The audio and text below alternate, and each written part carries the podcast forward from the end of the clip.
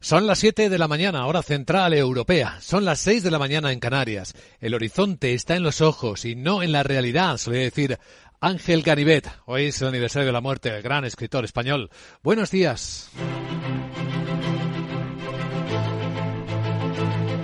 Aquí comienza Capital, la bolsa y la vida. Y empezamos este martes 29 de noviembre, despertamos esperando en una hora una rueda de prensa del Consejo de Ministros de China y que está despertando la expectativa de respuesta a las protestas de los ciudadanos, probablemente. De hecho, la bolsa de Hong Kong está subiendo con fuerza más de un 4%.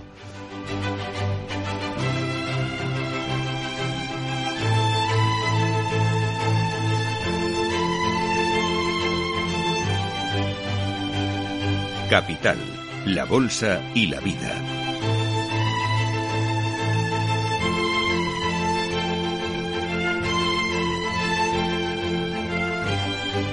Luis Vicente Muñoz. Porque la semana comenzó con los nuevos miedos que desataban esta ola de protestas en China. De repente en los mercados del mundo empezó a temerse de nuevo que se parara la producción de la gran fábrica del mundo y las cadenas de suministro volvieran a dejar sin componentes a buena parte del planeta y eso parara un poco más una economía desacelerada. Pero de momento la expectativa parece ir en dirección contraria. Decimos expectativa porque no hay más a esta hora. En una hora empezaremos a salir de dudas. De momento el rebote viene también respaldado porque el gobierno chino da marcha atrás en algo que no permitía hacer y es a su sector inmobiliario financiarse con la venta de nuevas acciones, ampliaciones de capital. Suben con fuerza las inmobiliarias muy tocadas en este año, suben también los bancos que esperan también alivio en la presión y el riesgo de morosidad. Bancos que en todo el mundo están monitorizando, sintiendo de cerca lo que pasa con la economía. Y con su prima de riesgo especial se operan en España. En las últimas horas, en el decimotercer encuentro del sector financiero, ya lo adelantábamos aquí por la mañana, los eh, directivos de los principales bancos de España expresaron negro sobre blanco que el impuestazo del gobierno, el impuesto a su actividad, sí tendrá impacto en sus cuentas. Lo dijo el CEO del BVA en España, eh, dijo claramente la CEO de Bankinter, Mario Dolores Dancausa, que en cuanto apareciese el impuesto... Yo creo que no nos queda otra opción que acatarlo y eso es lo que vamos a hacer en, en Bankinter. Ahora bien, a la pregunta de si vamos a recurrirlo, al día siguiente de pagarlo, vamos, pero sin ninguna duda. No va a ser inocuo, lo advertía el Banco Central Europeo, lo ha vuelto a advertir el gobernador del Banco de España, Pablo Hernández de Cos, tendrá impacto en las cuentas de los bancos españoles.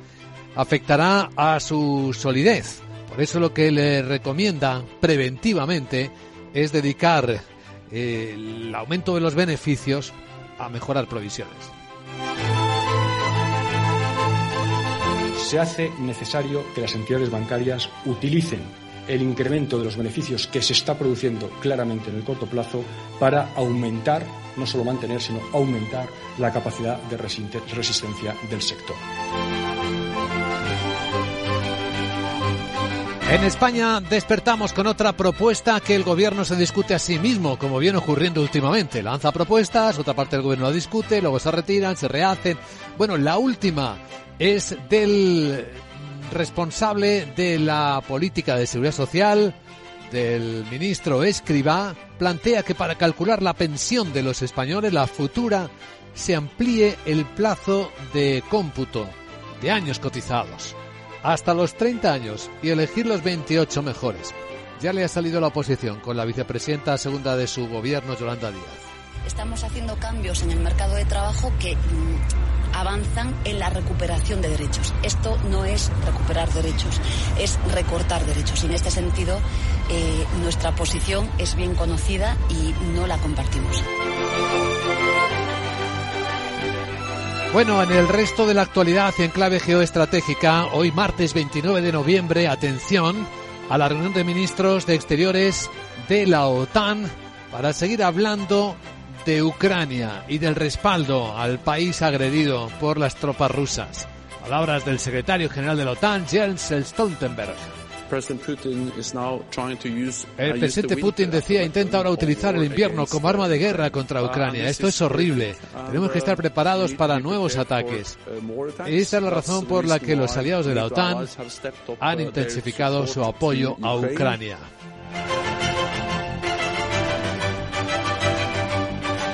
Hoy entre los datos económicos importantes, eh, los IPCs adelantados del mes de noviembre, que aún no hemos terminado.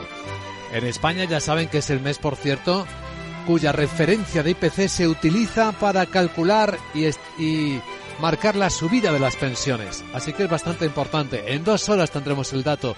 También en Alemania se publica. Y por la tarde, confianza de los consumidores que eh, mide la Conference Board en Estados Unidos que nos dará también una medida de cómo va la primera economía del mundo. Pues con estos mimbres vamos a ir construyendo el relato de la actualidad económica de este martes 29 de noviembre que despierta, por tanto, con rebote suave en las bolsas. A ver qué pasa con China, ¿eh? ahí está una de las claves. Pero de momento el futuro del mercado americano viene subiendo tres décimas. El SP que perdió los, los 4.000 está en 3.982. El futuro europeo viene prácticamente plano. El precio del petróleo, el otro gran protagonista de la semana, se ha recuperado un poco, un 1,7% viene subiendo. El barril West Texas americano está en 78 dólares y medio, cuando el Brent en Londres se paga en 85,60. El euro mantiene su nivel de fortaleza frente al dólar, incluso está recuperando un poquito a 1,0380, lo vemos en las pantallas de XTV mientras que la onza de oro está cotizando ahora mismo a 1.753 dólares. Bueno, enseguida en Capital Asia vamos a ver en tiempo real cómo van estas cuestiones clave con las que despertamos. En una hora va a estar aquí en directo con nosotros la investigadora, investigadora senior asociada del Real Instituto del Cano y economista jefe de Asia Pacífico en Natixis, Alicia García Herrero, comentando esta cuestión capital. Y luego en la gran tertulia de la economía, Francisco Navarro, José Ignacio Gutiérrez, el Menegil Altozano, nos ayudarán a poner en contexto las noticias que despiertan la economía y que a esta hora de la mañana presentamos con Miguel San Martín.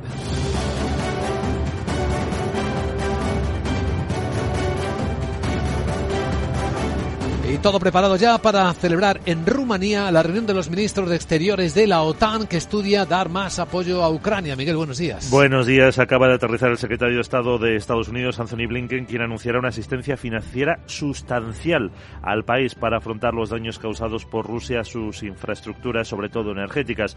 Blinken ha recordado que el gobierno de Biden ha destinado 1.100 millones de dólares a iniciativas de energía en Ucrania y Moldavia. El secretario general de la OTAN, Jens Stoltenberg, afirma que el presidente ruso Vladimir Putin utiliza el invierno como arma, ya lo hemos escuchado, y avisa de que los ucranianos tendrán más apoyo.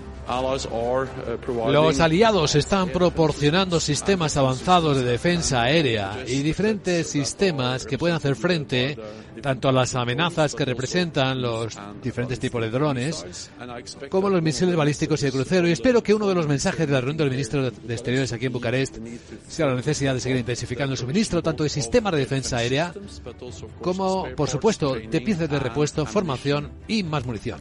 Además de la guerra en Ucrania, los ministros de la OTAN revisarán la adhesión de Finlandia y Suecia, ya ratificada por 28 de los 30 Estados miembros y pendientes del aval de Turquía y de Hungría. Y también debatirán la creciente amenaza de China. Alemania, que preside el G7, ha convocado en paralelo una reunión al margen del G7 sobre la crisis energética en la que Estados Unidos pedirá a otros países intensificar su ayuda en ese campo. Hay otra guerra en términos económicos de proteccionismo, la armada entre Estados Unidos y la Unión Europea. El gobierno norteamericano sigue defendiendo su ley para combatir la inflación y el cambio climático a punto de reunirse con el presidente francés. La Unión Europea acusa esta norma de proteccionista y Emmanuel Macron es uno de los más beligerantes contra ella. La Casa Blanca se defiende y asegura que la llamada ley para reducción de la inflación presenta también oportunidades para las empresas europeas y que trabajarán para ayudar a los europeos a entenderla mejor. Reconocen que los coches eléctricos pueden ser un punto de fricción, lo dice el portavoz de Seguridad Nacional de la Casa Blanca, John Kirby.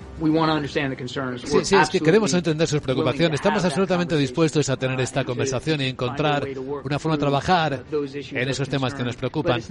Pero no es un juego de suma cero.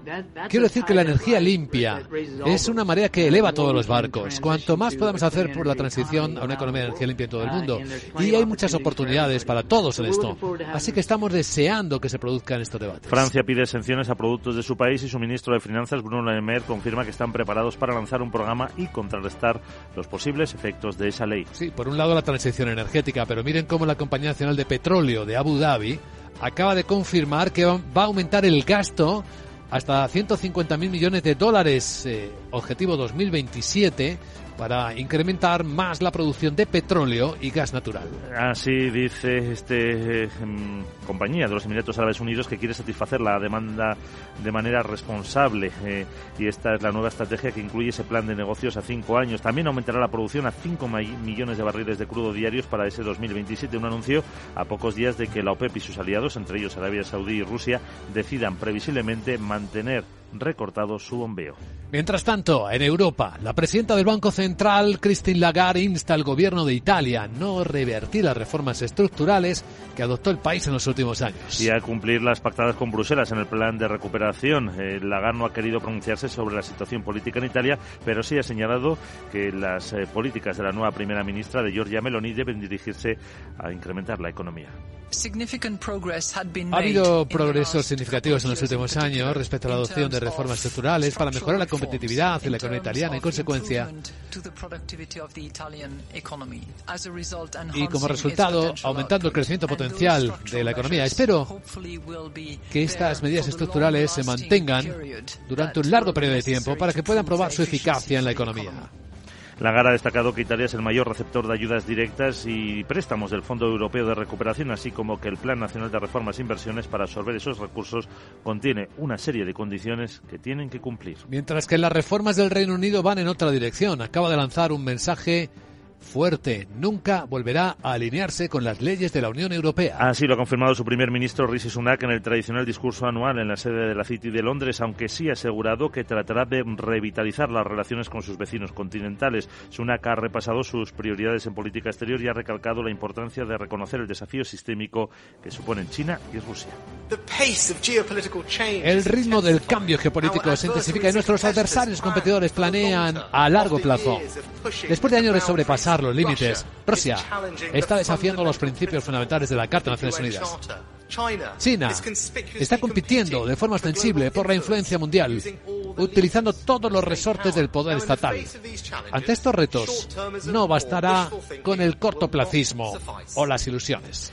Confirma Sunak que su país participará en la nueva Comunidad Política Europea, ese foro ideado por el presidente francés Emmanuel Macron, en el que participan países externos a la Unión, como Turquía, Ucrania, los Balcanes, Armenia, Azerbaiyán o el propio Reino Unido. Así se enfría la posibilidad de que busque una relación con la Unión similar a la de Noruega o Suiza. Mientras en España el gobierno asigna ya para el primer trimestre del año que viene más de 10.600 millones de euros con cargo al Fondo de Financiación de las Comunidades Autónomas. Es el llamado FLA, el Fondo de Liquidez Autonómica, en el que se lleva casi toda esa cantidad. Según el Gobierno, se reafirma el compromiso con las comunidades y refuerza el papel de este fondo de financiación que aporta liquidez a los territorios a muy bajo coste, incluso en momentos como el actual de incertidumbre económica, dice el Ministerio de Economía. Mientras que la vicepresidenta tercera, Teresa Rivera, asegura que el Gobierno va a estudiar cómo focalizar las ayudas a los carburantes que hasta el 31 de diciembre cuentan con una bonificación de 20 céntimos por litro. Eso quiere decir, o ha dicho Rivera, que cada vez hay más evidencias de que esas medidas favorecen a quien más usa el coche y pueden tener efectos regresivos desde el punto de vista social. También que la generalización de la ayuda no era lo más equitativo desde el punto de vista de renta disponible de las familias. Y respecto al tope del precio del gas ruso, cree que se llegará a un acuerdo en el Consejo Extraordinario de la Unión Europea del 13 de diciembre. Y un dato curioso, bueno, vamos a escuchar a la ministra primero. Es un espíritu que yo diría que es constructivo. Todo el mundo entiende que es importante mantener, mantenernos unidos, entender que se requiere flexibilidad en el muy corto plazo y se requiere solidaridad. Así que sí, soy optimista. Sí, eso para más o menos dejar en el aire que se acabaron las ayudas de los 20 céntimos al repostaje. Bueno, el dato es que las reservas de los españoles para viajar en el puente de diciembre de la semana que viene están ya un 22 10% por encima de las registradas antes de la pandemia. Y si nos eh, fijamos en los viajes al extranjero, se sube hasta el 32%, según el portal de viajes Destinia. En cuanto al precio medio, se mantiene la tendencia que se observaba desde el verano. Es un incremento del 21% por persona y noche respecto eh, al año 2019. Pasa de 40 a 49 euros. Sin embargo, es el puente festivo con menor crecimiento en comparación con el año pasado. Entre los destinos favoritos figuran Madrid, Benidorm, Barcelona o Sevilla, además de Vigo, que vuelve a estar entre los 10 primeros. En cuanto a los viajes al extranjero, están eh, para estos desplazamientos cortos eh, como preferidos Portugal, Francia, Italia y Andorra, los más cercanos. Bueno, veamos lo más cercano que es lo que hoy nos vamos a encontrar y que nos adelanta la agenda de Sara Boto. Hola Sara, buenos días. Muy buenos días Luis Vicente, martes así que vamos a antes con mi agenda que empiezo en España y Alemania porque se publica el dato adelantado del índice de precios de consumo de noviembre. En Italia se conocerán las ventas industriales de septiembre y emite deuda con varios vencimientos en el Reino Unido conoceremos cifras de crédito al consumidor y de concesión de hipotecas. En la zona euro esperamos el índice de clima empresarial y del consumidor de noviembre. Y en Estados Unidos se publica el índice Redbook de ventas al por menor, el índice de precios de la vivienda y la confianza del consumidor de la Conference Board. A ver, señor Muñoz, que me han dejado preocupadísima. ¿Por qué? No me veo futuro. ¿No? Se me han roto las expectativas. Expectaciones. Expectativas, Expectativas. sí. Ya no sé qué hacer. ¿Qué? ¿Se imagina el por qué? ¿Por qué? Pues porque si suben los años esos para la pensión no voy a cobrar nunca. Ay. Ya no podré jubilarme tranquilamente. Uy, madre. Porque usted cotiza por mí, Mm, ¿no? em, uy, uy, uy, que me huelo un fraude. Esto- Voy a hablar con el Em, escriba. Jeje. em. a ver si me lo apaña. Chao. Chao, querida Sara, pero de momento creo que no estamos obligados a cotizar por los robots, aunque bueno, no digamos nada, que enseguida nos toman las ideas. Enseguida en Capital, la Bolsa y la Vida, las claves que están moviendo la economía y el mundo y esperando un hecho relevante en China. Luis Vicente Muñoz. Bontobel Asset Management, calidad suiza con el objetivo de obtener rendimientos superiores a largo plazo. En Bontobel Asset Management siempre estamos a la vanguardia de las inversiones activas en bonos y acciones. Para más información, entre en nuestra página web bontobel.com barra am. Bontobel Asset Management, su especialista global en fondos de inversión. Dos cositas. La primera, me has subido el precio de mi seguro aunque yo nunca he dado un parte. La segunda, yo me voy a la mutua. Vente a la mutua con cualquiera de tus seguros y te bajamos su precio, sea cual sea. Llama al 91 555 5555. 91 555 5555. Por esta y muchas cosas más, vente a la mutua. Condiciones en mutua.es. Perfecto. Informe de reunión enviado. En Orange reinventamos nuestras tarifas Love Empresa. Ahora incluyen cosas tan importantes para tu negocio como la libertad. Por eso te ofrecemos herramientas para que puedas trabajar dentro y fuera de la oficina. Llama ya al 1414. Las cosas cambian y con Orange Empresas tu negocio también. Orange. Capital, la Bolsa y la Vida. Con Luis Vicente Muñoz.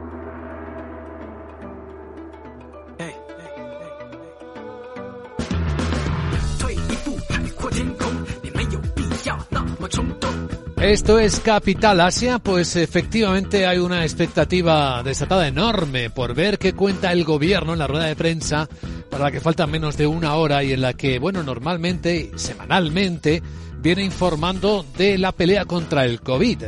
Se ha filtrado que probablemente ayer hubo menos contagios que anteayer y se han desatado las especulaciones de que quizá la severísima política de COVID cero nos iba a mantener en, es- en esos niveles. Pero todo son especulaciones. No hay nada que lo confirme todavía, salvo que la bolsa de Hong Kong está disparada, recuperando una parte de las caídas previas, un 4% de subida ahora mismo del índice Hang Seng, aunque dentro del índice están subiendo sobre todo las inmobiliarias y los bancos. Así que vamos a centrarnos en lo que es verificable. Sandra Torrecillas, buenos días. Buenos días. Y China va a volver a permitir a las compañías inmobiliarias que cotizan tanto en China como en Hong Kong que se financien mediante la venta de nuevas acciones y se levanta de esta forma una prohibición que se mantenía desde hace seis años. Esto se une al paquete de 16 medidas de apoyo al sector que anunciaron la semana pasada y a esas nuevas líneas de crédito que han puesto en marcha los grandes bancos bancos chinos para las principales promotoras. Con todo ello, se alivia el temor a una crisis de deuda en China, según los analistas, y eso está impulsando el índice que recoge la cotización de las inmobiliarias en Hong Kong, que está subiendo un 9%. Y si miramos por dentro, hay algunas inmobiliarias como Banque o Jinke Property con subidas eh, que alcanzan el límite diario del 10%. En Hong Kong, Country, Country Garden se revaloriza un 9% o los títulos de Longford Group que están subiendo un 12%. Y esto está provocando también avances eh, para los bancos porque los inversores señalan que si el mercado inmobiliario está más saludable, pues eso va a reducir el riesgo, el riesgo de los préstamos incobrables. Bueno, las ciudades chinas parecen algo más tranquilas después de las últimas manifestaciones y vigilias, algunas reprimidas por la policía con las escasas imágenes y vídeos que deja filtrar la censura china. Sí, este lunes no ha habido protestas. Eh, china lo que ha hecho es recurrir a la policía y a los censores, sobre todo en las redes sociales, para frenar esas protestas. La policía se ha desplegado en Pekín, en Shanghai, para evitarlas, eh, eh, con, para evitar esas imágenes que hemos visto durante el fin de semana. Y estamos muy pendientes de esa rueda de prensa a las 8 de la mañana sobre medidas de prevención y control de la COVID-19 porque algunos inversores están especulando con que las eh, protestas eh, podrían acelerar el alejamiento poquito a poco de esas políticas de COVID-0. El descontento aún así sigue latente. Hemos visto esa, lo que ha sido la mayor oleada de desobediencia civil en China desde que Xi Jinping asumía el poder hace una década y la cifra de contagios, hablábamos ayer de cifras récord superior a los 40.000 eh, nuevos casos. Este lunes la cifra se ha reducido hasta 38.400 y esa sería la primera bajada de casos diarios en más de una semana. Por cierto, que Disney Shanghai va a suspender de nuevo las operaciones a partir de este martes después de haber reabierto apenas el, eh, brevemente el pasado viernes. Bueno, lo que más preocupa es que cierren industrias por la política de COVID cero. De hecho, los informes, y luego lo comentaremos a las 8 con nuestra invitada capital de las principales entidades de inversión, avisan de que más problemas en la cadena de suministro podrían acelerar la desaceleración de la economía del planeta. Bueno, tenemos datos de Japón, ventas minoristas y tasa de paro en octubre. ¿Cómo han salido? Pues han salido eh, algo inferiores a lo esperado en el caso de las ventas al por menor, pero aún así es una subida significativa del 4,3% y además es el octavo mes consecutivo que suben después de esa reapertura de las fronteras y el fin de las medidas internas de control de la pandemia. Octubre ha sido el primer mes en el que Japón se ha abierto completamente a los turistas extranjeros eh, y han llegado más de 500.000, el doble que en el mes de septiembre. Sin embargo, si vemos la tasa mensual de crecimiento de las ventas al por menor, ha sido bastante más moderado, 0,2%, presionados ya por la inflación que está en máximos de 40 años. La bolsa de Tokio de las pocas que está bajando en la sesión asiática, pero apenas cuatro décimas. ¿Algún protagonista más en Asia? Pues tenemos a Toyota que acaba de publicar cifras de ventas de coches en el mes de octubre y le suben un 23 3%, supera su propio objetivo por tercer mes consecutivo y desploma en los títulos de la farmacéutica Eisai. Es la mayor caída en más de un año, está bajando un 10% tras informar de la muerte de una mujer en un ensayo con el tratamiento de la enfermedad eh, del Alzheimer. Eisai, recordamos que está desarrollando el fármaco con la estadounidense Biogen. Capital Asia.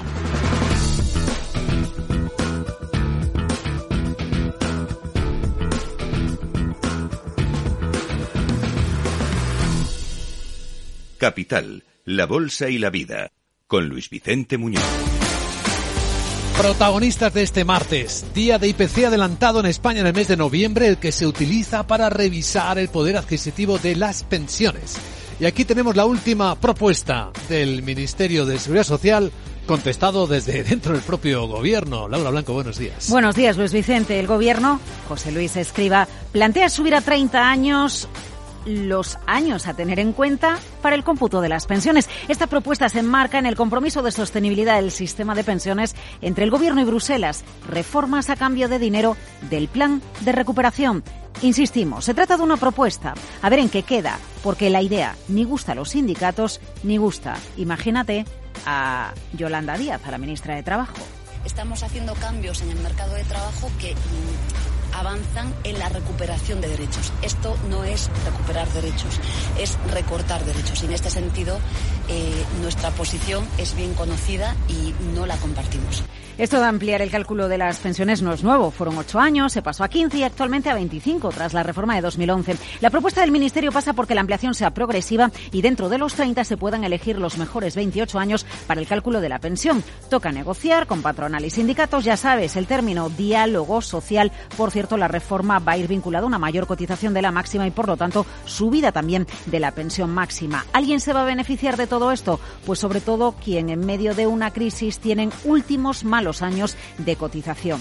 La clave de ampliar el cómputo de los años para establecer la pensión y que va a dominar el debate los próximos días y horas, Luis Vicente, está en el enorme gasto que tenemos en pensiones. Un gasto que crece a medida que crece la población envejecida. Te voy a dejar un dato del Banco de España, informe de septiembre de 2022. La subida del cómputo de 15 a 25 años reduciría un 5% la pensión media. La subida de 25 a 35 años supondría una reducción adicional del 8,2%, es decir, ampliar los años de cálculo reducen el gasto en pensiones. Bueno, los datos son muchísimos. Por ejemplo, en noviembre solo el gasto en pensiones 10.900 millones, cifra récord, y casi 8.000 millones solo para la jubilación, 10 millones de pensiones contributivas. Cotizamos algo más de 20 millones de personas. En 2012 el eh, gasto en pensiones era mucho más bajo del que tenemos ahora. Actualmente el 11,7%. Bueno, hace un año era el 12,1%. Era más sobre PIB, pero porque la economía ha crecido en este último año y por eso la ratio está bajando. Y ojo, para 2023, presupuestos generales del Estado, ¿sabes qué bocado se llevan las pensiones? ¿Cuánto? 190.000 millones de euros. Bueno, estos son cifras, son números que evidencian la elevada partida, el elevado gasto en pensiones que tenemos en nuestro país. Pero como a veces los números no nos tocan el corazoncito, escucha a Ignacio Conde Ruiz, subdirector de la Fundación eh, FEDEA, en los micrófonos de Capital Radio. Digamos que hay gente que piensa, no, es que yo ya he cotizado y me lo tienen que dar. Digo, sí, pero es que lo que tú cotizaste no está. Lo que tú cotizaste se gastó. Y a ti te lo van a pagar los que van a cotizar en el futuro o los que están cotizando ahora. Y yo puedo decir, a mí me da igual. A mí que esa persona, eh, que será pues su hijo, su nieto o un niño que estaba por el parque, a mí me da igual. Ese, ese que se levante por la mañana dentro de dentro de, de 20 años y me paga una pensión entera a mí. Cuando tú, cuando ahora se están pagando entre dos y tres personas las pensiones. Y por lo tanto, esto chirría. Por mucho que en el Parlamento de hoy y se vayan los, los, los jubilados a manifestarse, no va a ocurrir que dentro de dos años y medio un joven se va a levantar y va a pagar una pensión entera. Y cuanto antes nos demos cuenta de esto, mejor, porque ese joven conoce idiomas, que sabe mover, pues ya se irá a otro país donde están ajustadas las pensiones y ya vendrá a visitarte a ti bueno, eh, derecho a una pensión, sí, pero las generaciones que vienen por abajo, ¿qué pasan con ellas? La reforma de las pensiones con Escriba o con otro ministro, Luis Vicente, seguro se hará. Y otro protagonista del día es el enfado, el cabreo de Elon Musk porque Apple le ha quitado la publicidad a su querido Twitter. Podríamos decir que empieza la guerra. Apple ha dejado de hacer publicidad en Twitter en su mayoría. Odian la libertad de expresión en Estados Unidos. Es uno de los múltiples tweets de Elon Musk en las últimas horas, porque antes tuiteaba uno o dos mensajes por la noche. Ahora eh, no sé cuál es la media, cuál es la ratio, pero es elevadísima. Bueno, no es la primera vez que Apple, eh, cuando una empresa deja de contener la, vigilancia de los mensajes de odio, retira la publicidad. Lo hizo, por ejemplo, con Parler. ¿eh? Es importante que Apple deje de anunciarse en Twitter. En el primer trimestre de 2022, Luis Vicente, Apple fue el principal anunciante de Twitter representó más del 4% de los ingresos totales de la plataforma. Y los eh, gastos que está haciendo Tim Cook en eh, Twitter están bajando. La firma más valiosa del mundo va reduciendo las últimas semanas el gasto. Quizás de ahí el cabreo, a ver cómo queda la guerra de estos dos líderes en el ámbito tecnológico. ¿Te das cuenta, R2? Este es el planeta más extraño que hemos visitado. Ya era hora de que acabáramos.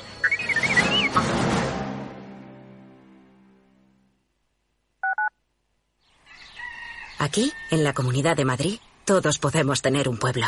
Contamos con más de 140 pueblos de menos de 20.000 habitantes. Pequeños, bonitos, con mucho encanto, rodeados de naturaleza, con los mejores servicios públicos y sistemas de conectividad. Vente, estamos muy cerca. Comunidad de Madrid. El 30 de noviembre finaliza el periodo voluntario del pago del impuesto sobre bienes inmuebles. Estés donde estés, paga de manera sencilla y segura a través del portal web de la Agencia Tributaria del Ayuntamiento de Madrid o en cualquiera de las entidades financieras colaboradoras. Campaña del IBI 2022. Contigo hay ciudad. Ayuntamiento de Madrid.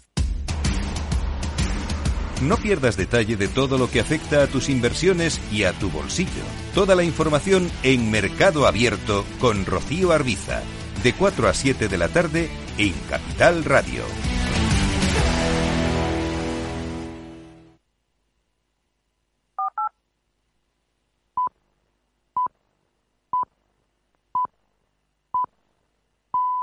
Son las siete y media de la mañana, hora central europea, las seis y media en Canarias. El hombre es el más misterioso y el más desconcertante de los objetos descubiertos por la ciencia, solía decir Ángel Garibet. Hoy es el aniversario de la muerte del gran escritor español. Buenos días. Capital, la Bolsa y la Vida, con Luis Vicente Muñoz.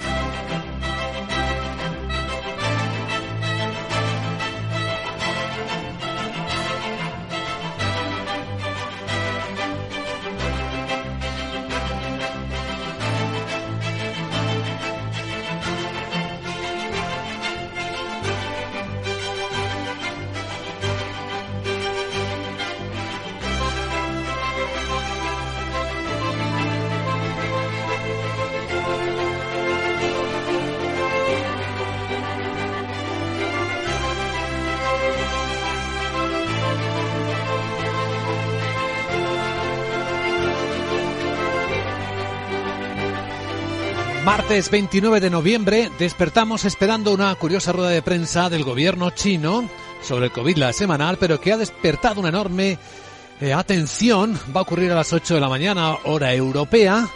Y viendo rebotar la bolsa de Hong Kong más del 4%, hay quien se ha aventurado a esperar que la política agresiva de COVID-0, tras las protestas de los ciudadanos chinos que se han repetido en las últimas noches, le haga al gobierno ser un poco más suave en la aplicación de estas restricciones. Eso y que quizá los datos de contagios no han marcado nuevos máximos en las últimas horas. Pero estamos especulando. Esperemos a la confirmación en ese momento porque ahora mismo lo que está sustanciando la subida de la bolsa china es un cambio en la política del gobierno chino con las inmobiliarias, a las que permitirá ampliar capital, financiarse con la venta de nuevas acciones para seguir adelante, lo que también está aliviando, por cierto, a los bancos. Bancos que en España expresan una gran preocupación por el impuesto extraordinario que el gobierno se ha inventado sobre los supuestos nuevos beneficios que les trae la subida de tipos de interés. En las jornadas del sector financiero decimoterceras se está expresando de todas las maneras posibles. ¿Que habrá que pagarlo? Sí, como dice la CEO de Bankinter, María Dolores Dancausa. Yo creo que no nos queda otra opción que acatarlo y eso es lo que vamos a hacer en, en Bankinter. Ahora bien, a la pregunta de si vamos a recurrirlo, al día siguiente pagarlo, vamos, pero sin ninguna duda. Sin ninguna duda, habrá batalla legal y muchas probabilidades de que los tribunales lo echen para atrás, por lo que los expertos han venido explicando ya reiteradamente desde hace semanas, desde que se planteó aquí en Capital Radio. Mientras tanto, lo que el Banco Central Europeo o su brazo en España, el gobernador del Banco de España, Pablo Hernández de Cos, solicita a las entidades es que en estas circunstancias utilicen la, el aumento de los beneficios esperados para fortalecerse. Esto en términos bancarios significa aumentar provisiones. Se hace necesario que las entidades bancarias utilicen el incremento de los beneficios que se está produciendo claramente en el corto plazo para aumentar, no solo mantener, sino aumentar la capacidad de resistencia del sector. Aumentar la resistencia de un sector que se duele, por lo tanto, de estas medidas del gobierno. No es el único, como venimos analizando. En la escena de hoy de la economía española, el otro debate tiene que ver con el cálculo de las pensiones. La última idea planteada hoy, que además se va a conocer el IPC de noviembre, el dato adelantado sobre el que se calcula, por cierto, el incremento de las pensiones actuales. Bueno, de las futuras, para calcularlas, ahora el ministro Escribá, el ministro de la Seguridad Social, plantea utilizar los últimos 30, bueno, utilizar 30 años de cotización, elegir los 28 mejores, lo que a su compañera del gobierno, Yolanda Díaz, le parece una mala idea. Estamos haciendo cambios en el mercado de trabajo que mm, avanzan en la recuperación de derechos. Esto no es recuperar derechos, es recortar derechos. Y en este sentido, eh, nuestra posición es bien conocida y no la compartimos. De nuevo en España, el espectáculo político de un gobierno que se opone a sí mismo y a sus propias iniciativas forma parte de la actualidad que contamos cada mañana. Mientras que en los mercados, pues esperando lo de China, que vamos a analizar poco después de que tengamos las primeras referencias a las 8 y 10, 7 y 10 en Canarias, con una gran experta precisamente en el mercado asiático, con Alicia García Herrero, que es investigadora senior asociada del Real Instituto Elcano, además de economista jefe de Asia Pacífico en Natixis, pues vamos a ver qué van diciendo los otros mercados. De momento, positivos los futuros del mercado americano. El SP, el futuro sobre el SP500, viene rebotando 13 puntos, 3 décimas, pero aún por debajo de como estaba ayer a estas horas, en 3.983 ahora mismo. El futuro europeo parece que empieza a animarse un poquito, subida de 9 puntos, 2 décimas, en 3.947 el Eurostox, futuro del Eurostox 50.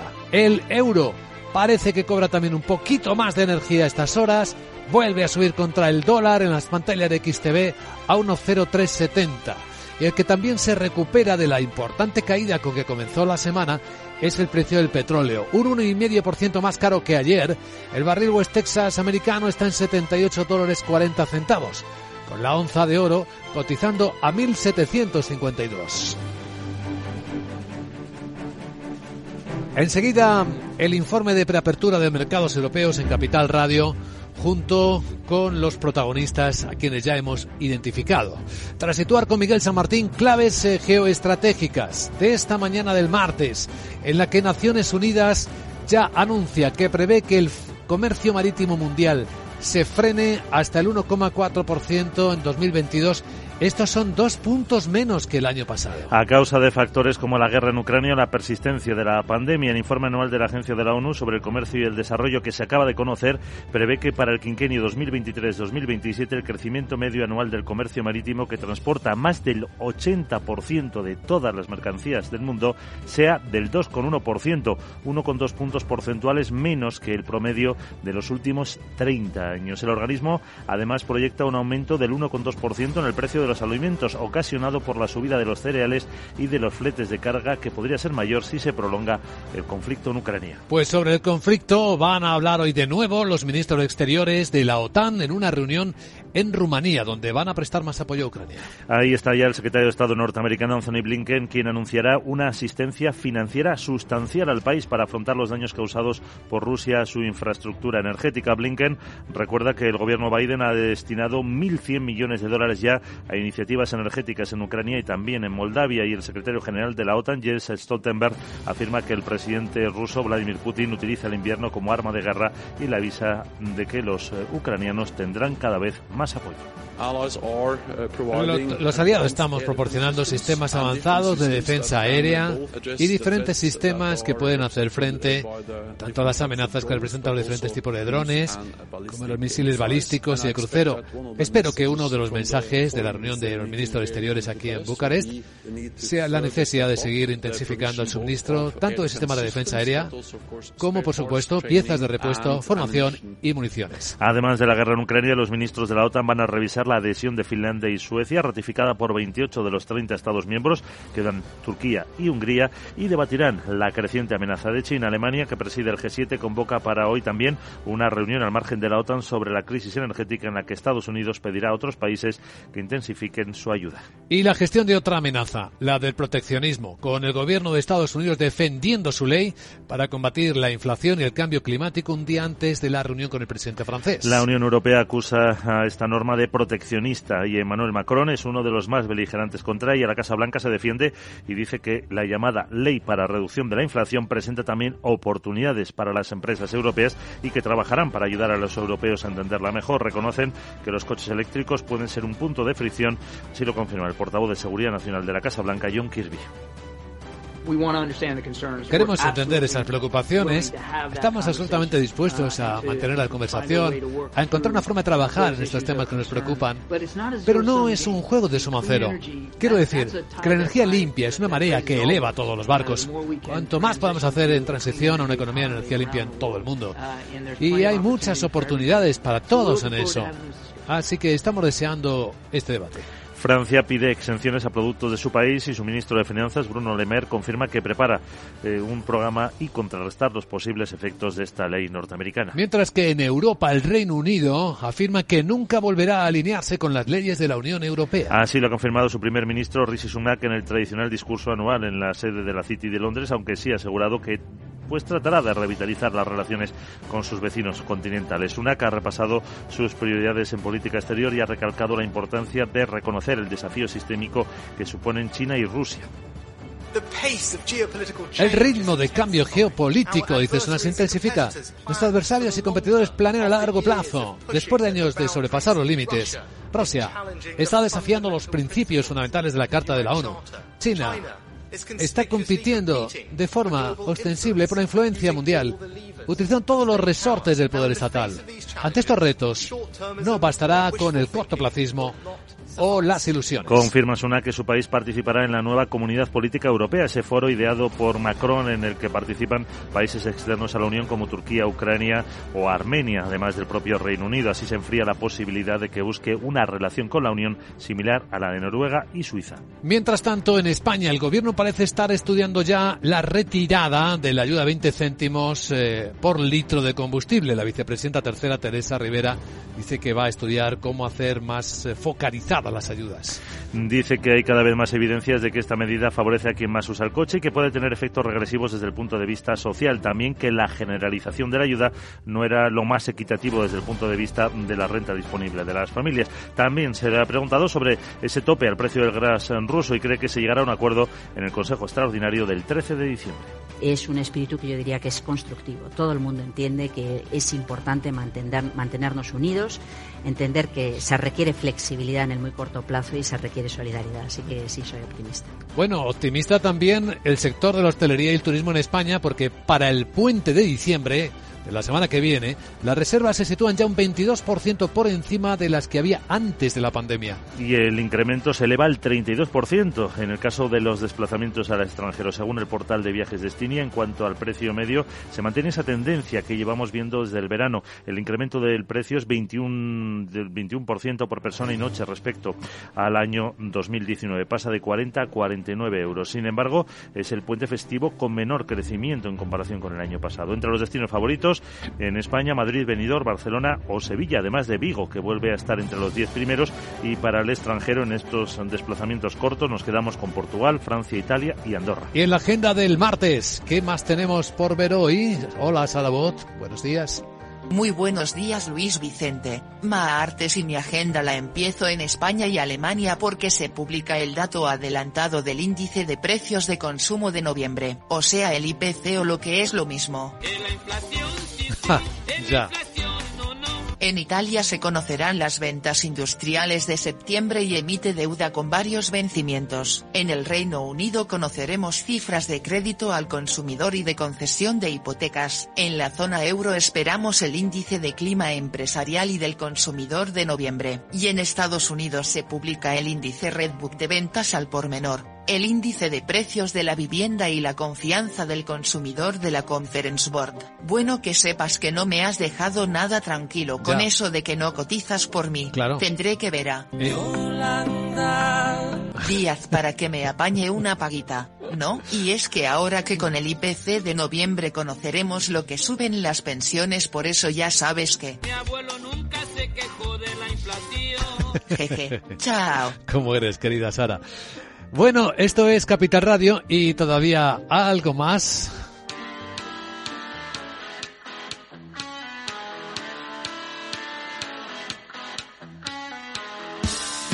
¿Eres autónomo, tienes una pequeña empresa? Entonces seguro que para ti es importante poder trabajar desde cualquier sitio y que tus empleados tengan la libertad de poder conectarse tanto dentro como fuera de la oficina.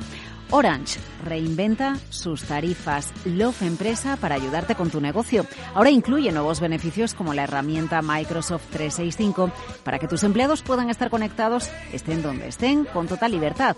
Si tienes un negocio, no lo dudes, descubre ya este y otros beneficios de Love Empresa llamando al 1414. Las cosas cambian y con Orange Empresas, tu negocio también. Y ahora ya dispuestos en Capital Radio a presentar el informe de preapertura de las bolsas de Europa, a ver cómo viene el día y quiénes van a protagonizar la sesión.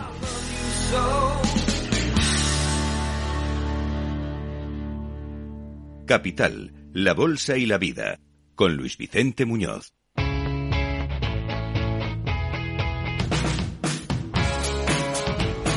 La economía despierta. Capital Radio.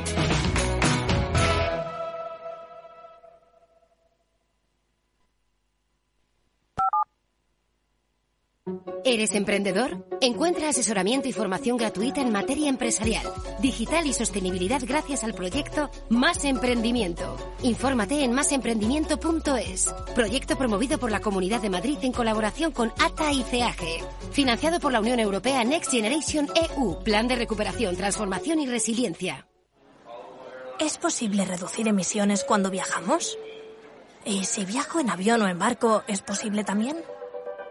En Repsol estamos desarrollando soluciones como el hidrógeno renovable, una fuente energética que ofrece diferentes usos, como la producción de combustibles sintéticos que ayudarán a reducir las emisiones de los transportes aéreo y marítimo.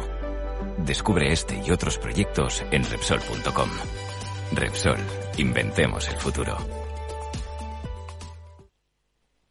Para ti, que eres autónomo, tienes una pyme, una empresa o eres emprendedor, en el ICO estamos contigo con una amplia oferta integral de financiación, apoyando proyectos de desarrollo sostenible y fomentando la innovación y la digitalización de las empresas españolas. Infórmate en tu banco en ICO.es o llamando al 900-121-121. ICO, creemos en ti, crecemos contigo. Capital, la bolsa y la vida, con Luis Vicente Muñoz.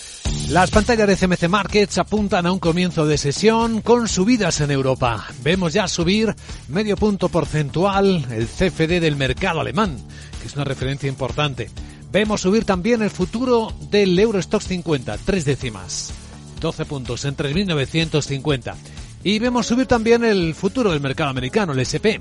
Cuatro décimas son 15 puntos de subida 3.984, aunque aún está por debajo de ayer. Sandra Torcillas, buenos días. Buenos días de nuevo. Los inversores siguen la evolución de lo que está sucediendo en China, hoy con calma en cuanto a las protestas por la política de COVID-0. Vamos a ver qué nos dicen en esa rueda de prensa que está convocada a las 8 de la mañana, y, pero estamos observando ya subidas en esas bolsas, eh, impulsadas sobre todo por las inmobiliarias y los bancos. Pendientes también hoy de los datos de inflación, se publica el dato adelantado de IPC de noviembre en Alemania y en España y la confianza de los consumidores y empresarios tanto en la zona euro como en Estados Unidos. El Banco Central Europeo cree que la inflación en la zona euro todavía no ha tocado techo pese a superar el 10% en octubre y prevé seguir subiendo los tipos de interés para contener el incremento de los precios, según ha señalado su presidenta Christine Lagarde.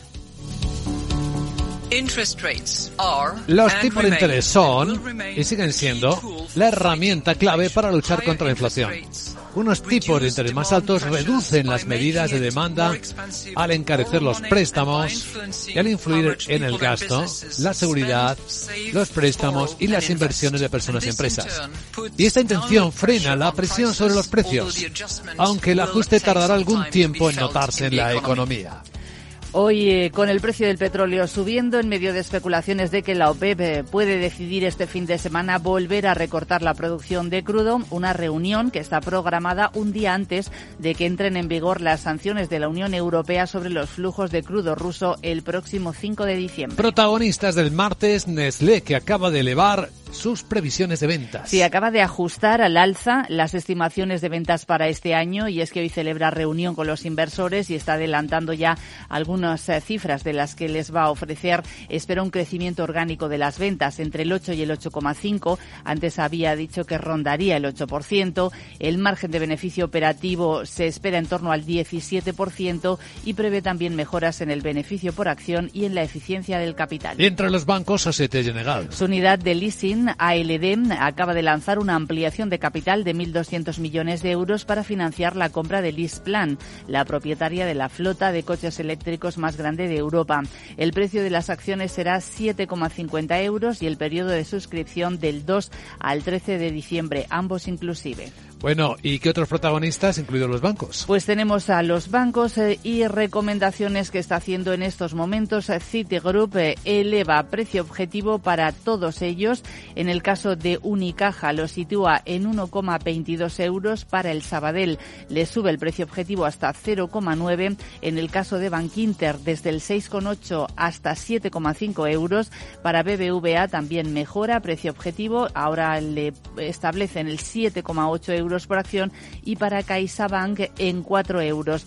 Eh, para Solaria tenemos otro consejo, en este caso es Berenberg el que recorta el precio objetivo desde 21,5 hasta 20. Y un apunte más, un consorcio de empresas en el que participa la constructora CPB, que es filial de CIMIC, a su vez filial de ACS, se ha adjudicado un contrato para construir una línea de metro entre el centro de Sydney y el oeste de la ciudad por algo más de mil millones de euros. Y ahora el mercado, pero con la perspectiva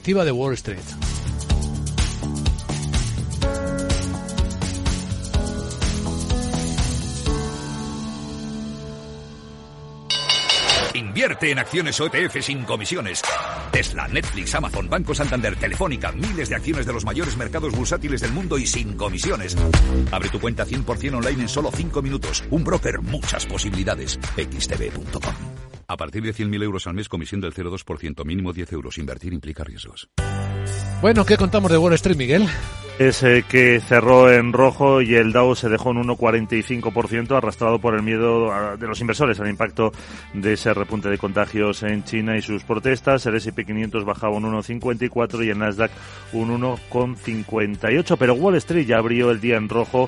Pérdidas se fueron acelerando a raíz de comentarios de la Fed. Por ejemplo, el de la de Nueva York, John Williams, aseguraba que alcanzar los objetivos de inflación fijados por la Fed llevará tiempo, dado que la mano de obra y servicios eh, todavía se están eh, manteniendo una presión alcista sobre los precios. Así, eh, las mayores pérdidas fueron para Boeing del 3,6%, 3M del 3,4%, Disney también más del 3%. Las subidas MSD del 0,86, Walmart un 0,2, lo mismo que Salesforce. En el S&P 500 destaca Catalent, que subió un 13, o por ejemplo Bing Resort, un aumento luego ya del 4,3. Vanity Fair fue la que más cayó, un 5,6%, así como Lumen Technologies, otro 5,5%. El petróleo subía un 1% a 77,2 dólares el barril y la rentabilidad del bono estadounidense a 10 años caía una décima, al 3,68%. Y ahora actualizamos la información del mercado asiático.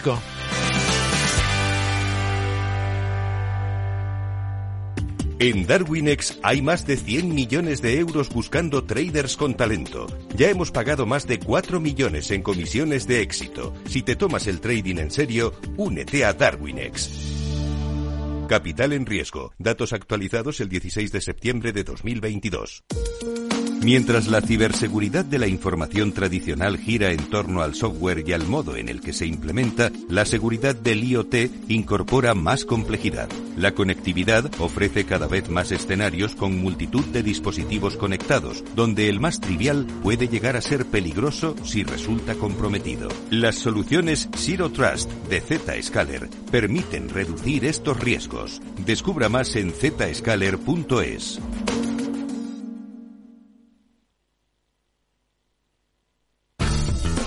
En el mercado asiático sigue llamando la atención el fuerte rebote de la bolsa de Hong Kong, un 4%, después de las protestas extendidas por todo el país de ciudadanos contra la agresiva política restrictiva del COVID-0.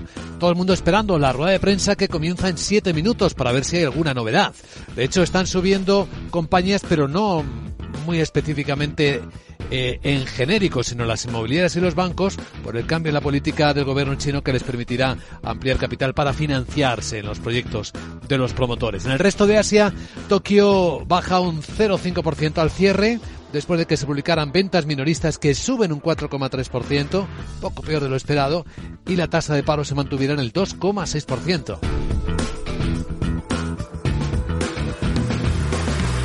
Capital, la bolsa y la vida. Y el Parlamento Europeo acaba de llegar a un acuerdo sobre la seguridad de los productos eh, alimenticios. Vamos a verlo con nuestro abogado Arcadio García Montoro. Buenos días, abogado. Buenos días, Luis Vicente. ¿De qué hablamos?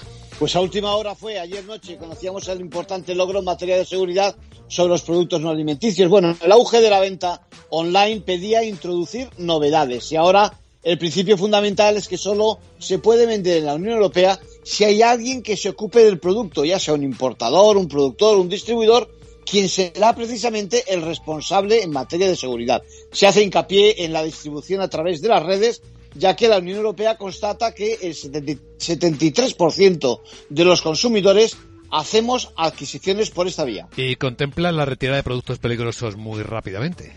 Sí, establece un sistema de avisos que implica del todo las plataformas, porque en menos de 48 horas tendrán que reaccionar para la retirada en caso de riesgos. Además, sin rodeos, nada de expresiones confusas o titubeos. Se potencia tanto el canal de denuncias como la reclamación. Ojo, una reclamación incorporando el formato de acción colectiva.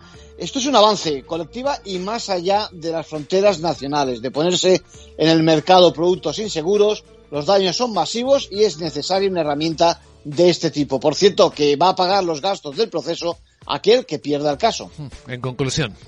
Bueno, pues ventaja para consumidores el disponer de este sistema de alerta de las plataformas y, y de las acciones colectivas de reclamación. Gracias, abogado.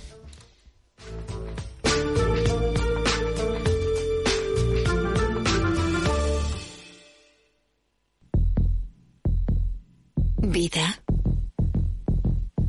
Riesgo. Cubierto. Es muy simple asegurarse con el Betia. Simple, claro, el Betia. CaixaBank patrocina este espacio. Y ahora un vistazo a la prensa financiera en Estados Unidos. Eh, quienes lean el Wall Street Journal leerán cómo los manifestantes chinos canalizaron su ira directamente contra el presidente chino Xi Jinping. Aunque según vamos actualizando la información ya ven que han bajado las protestas o por lo menos la censura está acallando que se conozca si ha habido más. Eh, cuenta cómo las bolsas cayeron precisamente por estas protestas, aunque hoy estamos viendo el rebote curiosamente hablan todos los diarios de otra bancarrota en el sector cripto. BlockFi, el prestamista de criptomonedas que estaba financieramente entrelazado con FTX, ya quebrada, pues también ha presentado demanda de protección por bancarrota ante las circunstancias extremas en las que no puede seguir operando. También cuenta, entre otras historias, eh, Wall Street Journal como eh, Elon Musk ha desatado una gran batalla contra Apple después de que el gigante eh, tecnológico Apple retirara su publicidad de la red social Twitter que compró Elon Musk hace unas semanas. Musk tuiteaba y le preguntaba a Tim Cook si es que no apoya la libertad de expresión en América para tomar esa decisión de negocio.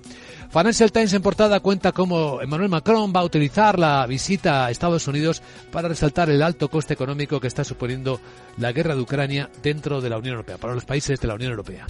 En los diarios económicos españoles, Guillermo Luna, buenos días. Muy buenos días. En cinco días leemos que la CNMC ordena a AENA congelar las tarifas por las deudas sobre 2023. El cálculo se logra al reducir los costes que pueden imputarse al COVID.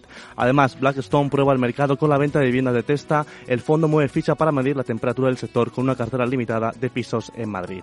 En el economista.es, el gobierno prepara ayuda de 3.000 millones a la industria, pretende así paliar los efectos de la subida de gas natural como Alemania o Francia y el pacto hipotecario costará 1.000 millones en provisiones a la banca. Y finalmente, en expansión, COS pide a la banca usar los beneficios para dotar más. El gobernador Banco de España reclama prudencia para afrontar futuros riesgos. CaixaBank ha patrocinado este espacio. Tú quieres disfrutar de la Navidad. Yo quiero que lo hagas ya. Con la tarjeta MyCard de CaixaBank, haz tus compras hoy y empieza a pagarlas en el 2023. Infórmate en caixabank.es. CaixaBank. Tú y yo. Nosotros. MyCard. Tarjeta de crédito emitida por CaixaBank Payments and Consumer. Promoción válida hasta el 31 de enero de 2023. Capital Radio. Siente la economía. Reparar esa bici que llevaba tantos años en el trastero para salir a dar una vuelta es un plan redondo. Como el plan que tenemos en la Comunidad de Madrid, en el que contamos contigo para darle muchas oportunidades a los residuos. ¿Te sumas a la economía circular? Comunidad de Madrid.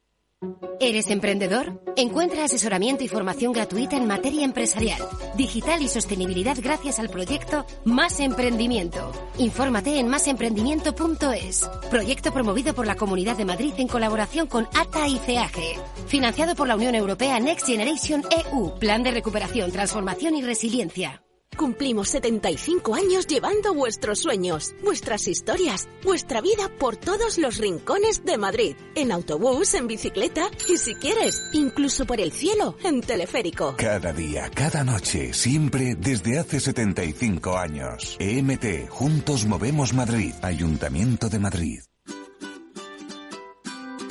Mesa y Descanso es el programa donde Mar Romero te acerca cada fin de semana los mejores productos, te invita a disfrutar de los buenos vinos de cada denominación de origen y a conocer restaurantes y lugares de ocio con un encanto especial.